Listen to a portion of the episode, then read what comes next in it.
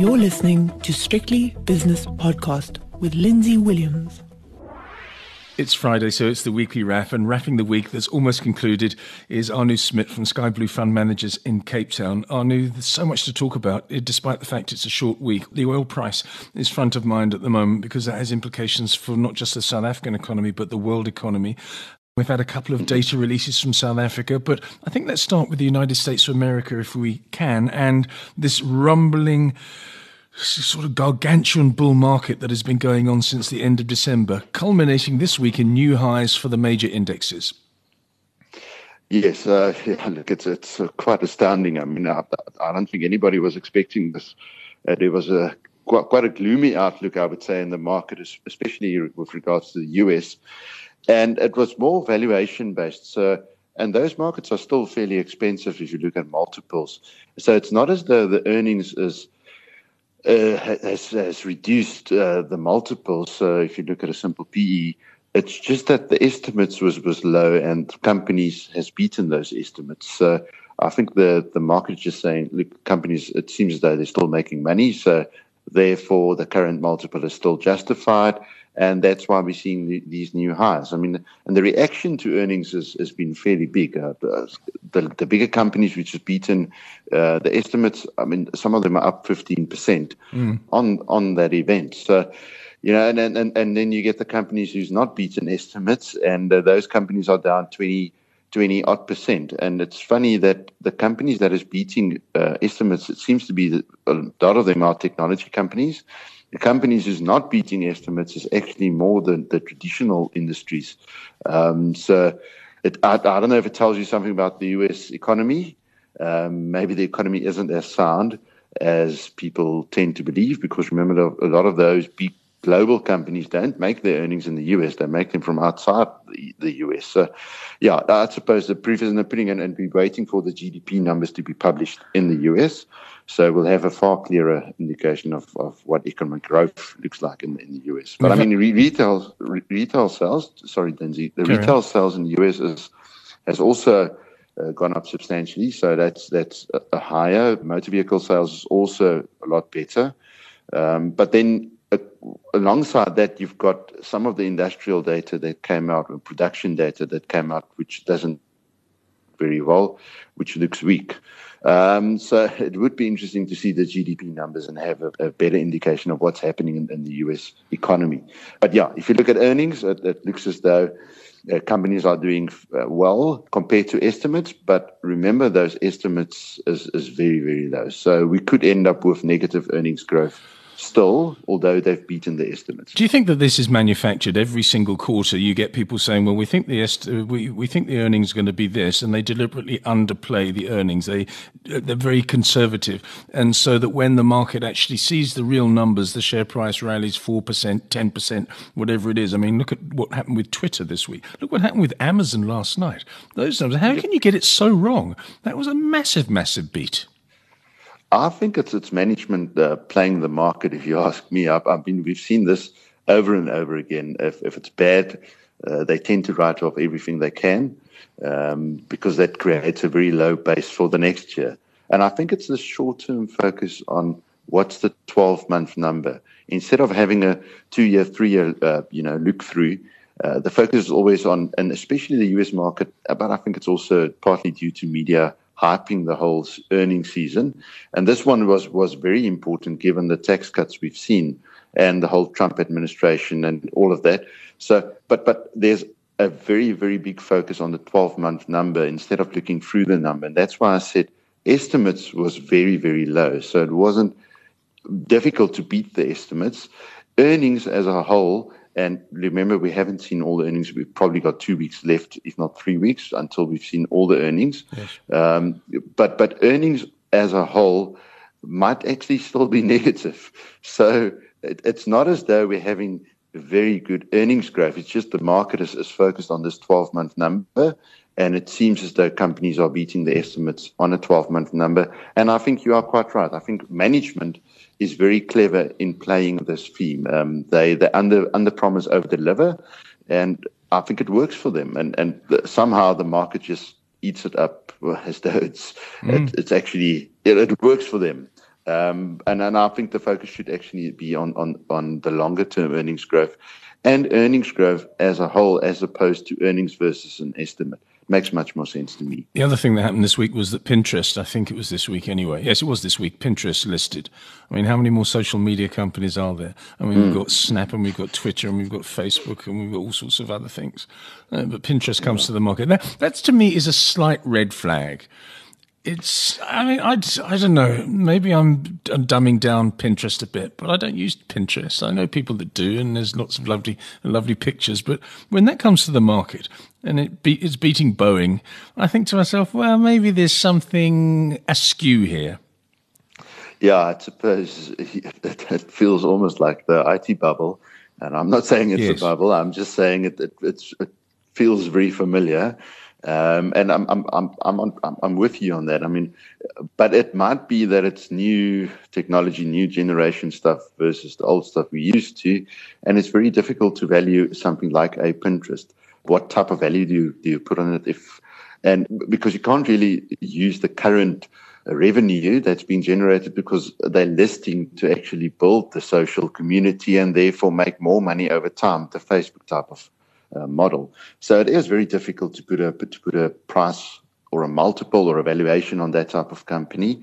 And I suppose you have to be an expert in that in that field. And I'm I'm not I'm like you. I don't really use Pinterest, so I've got no clue whether it's actually working or not. And I mean, I, I speak to some of the younger people in the office, and they they prefer uh, Instagram as opposed to Twitter and Facebook these days. If you mm. speak to younger people, they would say Facebook is old. It's for the old people. Oh yeah, so, oh, nice. and, uh, and I still use Facebook, so I suppose it tells me something. wonder what the definition of old is. I mean, I've never used Facebook, so that must mean I'm really, really ancient. Vodacom and MTN. Let's talk about other technology companies because you know, 20 years ago, these were the height of technology when it came to investing, and and suddenly the consumer body, uh, competition commission, excuse me, yep. uh, has said that well, our data charges are too high. Our data charges are too high. We know that, and our service delivery is far, far below par compared to other countries in the world. We really are lagging behind, despite the massive amount of capex that these companies put into their businesses every year. Mm-hmm. Yeah, and I mean, it, you know, shareholders don't complain about that because obviously you get the cash flow, and then that's why MTN pays out such nice dividends because of that the, the, the charges they charge the consumer. So mm.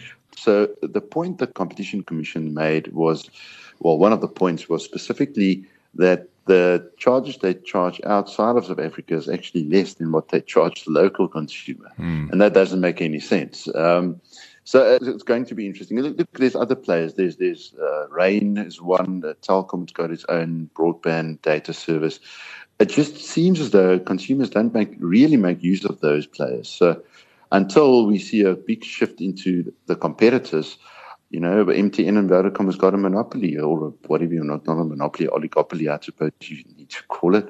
Um, and, and it's going to be very difficult to break that down unless government steps in and regulates it.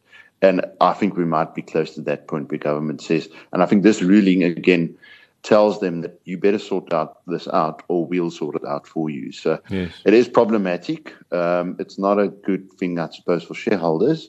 Although those companies are, would still be making uh, positive cash flow, it's not as though they'd be making losses. So it's not all bad, but yes, it's interesting and it's worth it's worth watching. I mean, both those companies, the SA market is still by far the biggest market for them. So it might they might be forced to look at other markets and push more capex into the other markets to grow those markets. Um, so it's interesting times, yeah. Yes, it is. Talking about consumers and talking about consumer confidence, which is what we're going to do now. It says here, mm-hmm. and I'm reading this from uh, FNB. This is the Consumer Confidence Quarterly release, and it says after holding steady at plus seven points between the third and fourth quarters of 2018, the FNB BER Consumer Confidence Index renewed its downward trajectory with a drop to plus two index points during the first quarter of 2019. Ramaphoria, it was up at 26, now it's down at two. So Ramaphosa comes in, Ramaphosa is still in, but it goes from 26 to two. We are shot when it comes to confidence. We are on our knees, Arno Smit. Mm-hmm. Mm-hmm.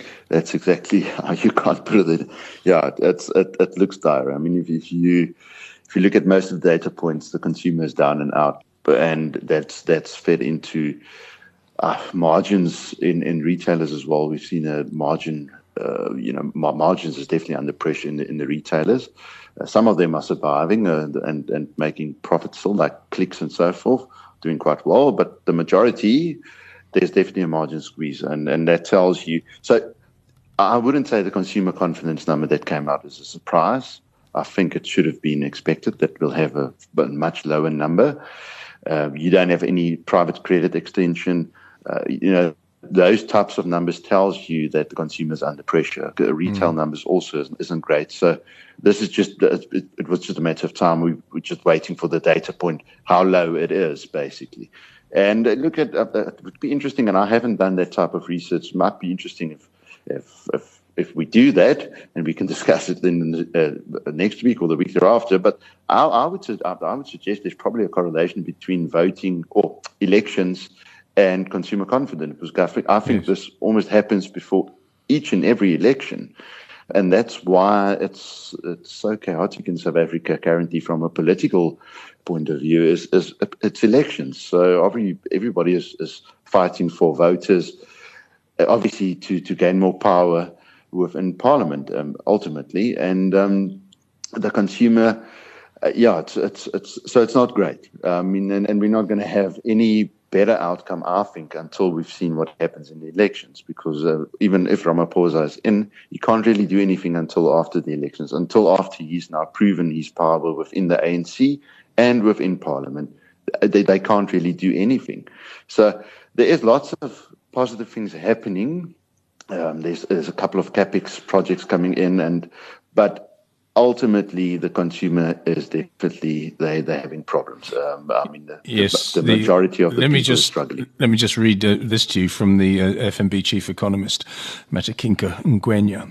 She says, given the disproportionately large spending power of high income households, the significant deterioration in consumer confidence among high income households does not bode well for the ailing retail sector. And the bottom line is, uh, she goes on to say, in concluding her report, is the, the following. The deterioration in consumer spending during the first quarter mirrors the drop in the RMB BER Business Confidence Index and points to dismal growth in consumer spending in the first half of 2019 credit extension data points to increased borrowing from especially high and middle income households in order to maintain quality of life amidst deteriorating income growth. So we're borrowing more in order just to stay afloat.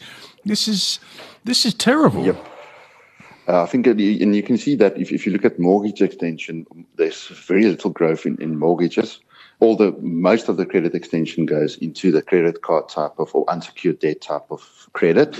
And that's exactly what, what, what she's pointing out is that the consumer, especially that middle to low income consumer, he's now borrowing to just uh, stay afloat. And that, that is not a good situation. No, and, you know, and, and, and that, that probably feeds into all the social unrest we have combined with the elections coming up. I think it's just, you know, it just creates this environment where it's easy for, for somebody, a politician, to stand up and make the right noises and, and get people to to start protesting about service delivery and stuff because people are, you know, in Afrikaans we use a word which I whether we can use it on the radio, full, but I yes, think people are just tired. They, they're just saying, look, I've, we've had enough. Um, I can't afford to buy bread for my children, can't afford education, and the, the government isn't, isn't giving me any services. I'm not even, even feeling safe in my own country. So, yeah, it, it is, it's not a great scenario, um, but until the elections, I don't see anything changing, unfortunately. Well, the election's only a week away to. now, isn't it? I mean, when is the election? It's uh, exactly May the 8th. I mean, that is two weeks away. We, we, we're, yep, on, we're yep, on the verge yep. of quite an important election here. I, I, don't know if there's going to be any surprises, and we won't talk about that today. We'll talk about that uh, next week, and we'll do a, a, proper sort of election run-in, if you like, over mm-hmm. those few days. Mm-hmm. But um, mm-hmm. yeah, it's it's going to be incredibly interesting. The oil price is incredibly interesting. We'll have a look at the oil price after the break. The weekly wrap part two will be back in a moment. To keep in touch with the latest podcasts on strictlybusinesspodcast.com, you can follow at strictlypods on Twitter. That's at strictlypods. Welcome back to the weekly wrap, part two now with Arno Smith from Skyblue Fund Managers. Arno, the oil price has jumped this week, and it's all to do with Mr. Trump and Mr. Pompeo, and mainly Mr. Trump, of course, because he hates Iran. He's probably got intelligence that we don't know mm. about. But um, on the other hand, it's also an Obama legacy that he's trying to undo because he's a vindictive so and so. But anyway, the point is that he's trying to stop every single drop of oil getting out of that country. So there's absolutely no income whatsoever. So the economy comes to its knees and he dismantles the current regime. Point is, $75 a barrel for oil. Also not great for South Africa. Yeah, look, oil has always been a geopolitical animal, and, and we're seeing it again now. Um, and it's interesting that Trump is now, I think, only the first president of the United States who's going across to the UK with the Queen for a state visit, yeah. your your home country. And he's not going to, you know, have, the interesting thing about that is that he, he did it before and Prince Charles and the other princes wouldn't meet him. The Queen did, of course, and he, he stuffed yeah. it up completely protocol wise. He walked in front of her, he yeah, yeah, lumbered around. But um, it's also inter- interesting to see if he's allowed to address Parliament. I'm not sure about that, but it, it is a very interesting, interesting uh, dynamic that's going to go on there. And he doesn't care because he's too stupid and too thick skinned to understand what's going on. He just goes there and just wanders around and makes his silly. I think it's comments. easy to say that you're not a Trump fan. Well, you know, Arno, how did you how did you put? You should be a psychologist, mate, with that kind of with that kind of insight. Let's go back to the oil price. Dangerous stuff. So yeah, so so, so, so why I mentioned that is so that's happening, and then you've got Russia and North Korea also meeting one another and start talking again, and uh, in the middle you've got Iran. So now the, uh, what we've heard now is from Iran is that they're saying, well, they will still sell, they will find buyers for their oil. So US can put sanctions on, but they will find other buyers for their oil. So this is very interesting because it would, it would be interesting to see who they find as buyers for their oil, because then obviously it tells you something about the geopolitics terms of who who's allying with who or who's you know teaming up with, with who. But in the meantime, we are seeing the effect on the oil price. Yeah, so it's, it's great for Sasol, and we've seen that in in the Sasol price. Yes, it's not great again for the consumer, and we've seen that in the PPI number. PPI came out at 6.6, higher than expected. It tells you that there is some inflation, now some outside inflation coming into the production numbers. And um, the, the problem with that is obviously we've just spoken about the consumer. If this feeds into CPI, you'll have a consumer who's completely down and out. So it, it's worthwhile watching, but there's nothing we can do about it. I mean, the oil price, we are a price taker in South Africa. We're definitely not a price maker. So, and it's an outside factor. That when it, how much of it feeds into consumer price inflation? So, inflation, consumer inflation, is is basically due to the purchasing power of the consumer, and the consumer doesn't have much of that currently. Yeah. So, I wouldn't be surprised if, if not a lot of this feeds through from the PPI into the CPI just because the consumer is so down and out. So uh, I, I, think it's worth watching, definitely. And I know there's a lot of people who's saying now that we might see higher inflation. I still think there's a fairly high base for inflation towards June, July um, from the previous year, from 2018. So inflation might not be as high as is, as, as is currently being priced in, given the oil price. But that's a base effect combined with a, with a very weak consumer. Um, and it's just a case of how much of the PPI can actually feed through to CPI. Um, but what is concerning again is that we've seen the, the big increases in, in taxes on, on petrol. And it was done partly to increase uh, tax revenue in South Africa due to our, our constraints. And it was done when the oil price was very low, so they could have implemented now. So, but I think those policy choices might come back to haunt us now. Because if we see an increase in oil prices like we have seen now, and it stays where it is or even go higher, then we've got a problem. Now you've got inflation with almost no growth, and that's a type of stagflation scenario, and that's not where you want to be. That's a complete a disaster for South Africa if it happens. So hopefully we don't get there. Um, but it's worth watching. Like I said, inflation, I always tell the people, inflation, you need to remember it's a base effect. The base effect is far bigger than the actual price increases. So you need to go and look where the prices was a year ago. And we do have a slightly high base in 2018 to work with. So that could could help us um, moving into June, July, and further on in the in the year. Let's hope so. Anything else you saw this week, Arno? We saw Pick n Pay's numbers coming out this morning. Maybe that's the final thing because we've been talking about the spending power of the South African consumer and the ailing retail sector as described by FNB in its consumer confidence index release from earlier this week. Pick n Pay numbers mm-hmm. I thought were rather respectable and a nice dividend increase. Yeah, no, I got to say, I mean, that's almost contrary to, to the other retailers. Um, but uh, if you go back again, if you go back two years, three years ago, Pick n Pay was really struggling. I mean, they implemented a new stock system which didn't work, and it took time for that system to work into the stores. And it, obviously, they now, uh, you know, the, the, it's now working, and that's why I think the numbers are looking better um, for Pick n Pay. But uh, combined with clicks, they are the outliers. They are not the norm when it comes to retailers. So mm. yes, the pick and pay numbers aren't bad, but that's not the norm. That's that's the outlier combined with clicks and, and, and there's a couple of others that you can mention. But as a whole, if you look at consumer stocks uh, and you look at margin squeeze, they are really struggling. So yeah, interesting times. Um, but like I said, I, I don't think much would change until the elections and until we know exactly what the outcome is and how easy it would be to implement some policy and, and actually action those policy. You know, I don't know if anything would change until we see that. And, and hopefully we don't have too many surprises in the elections. And we'll, we'll talk about that next week, as you said, yes, we're running into the elections. But um, yeah, because I, I, think any, any big surprise might actually not be positive. Um, yeah. I have to sort of set the scene now, and I have to ask you a very personal question and an impertinent question as well. Are you going to be? I won't ask you who you're going to vote for. Are you going to be a strategic voter or a voter with your heart or your head? So, strategic, heart, or head. What are you going to do?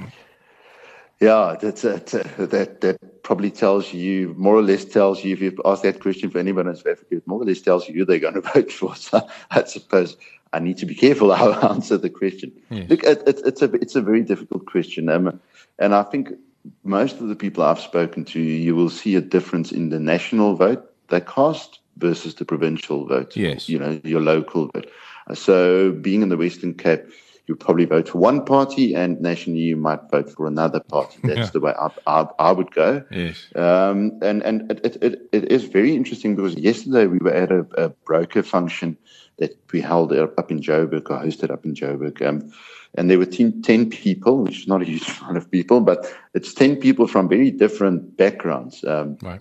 And we asked them the question firstly, we asked them, Do you know who you're going to vote for? Four out of them didn't have a clue who they're going to vote for. So they were still undecided. Yeah. And, and, and then we asked them this more or less the same question you just asked me. And a lot of them seems to be voting strategically more so than you know what they used to vote for in the past. Okay. So so we might see a, we might see a surprise, but it might not be a surprise as in a new party. It might be a surprise that one party gets more strength uh, after the election than what they had before the election. So, well, but we'll, we'll have to see what happens. I, I think there's, you know, and, and, that's the point we discussed yesterday as well. South Africa is such a diverse uh, society that you can't really, to make any poll or survey beforehand, even if it's based on a very large population, uh, statistical population, um, or sample, uh, it probably tells you very little because those surveys can't really reach into the far out uh, regions of Northwest and Northern Cape and those areas or mm. Free State because they, it's very difficult to reach those, those, those voters. So any survey you got to take it with a pinch of salt. It doesn't really tell you anything. I, I know there was a survey out earlier this week or uh, towards the end of last week, I think it was, which was showing a, a very big up, uptake in, in EFF voting and the ANC strengthening its hold. And I can't remember the exact numbers. But I would take those surveys with a pinch of salt because those, those surveys only reaches people that they can reach electronically. And if you can't be reached, they can't count you into the survey. Now, yes, you can argue that most of the people should have a cell phone, and they do have a cell phone, but I don't think those surveys go deep enough.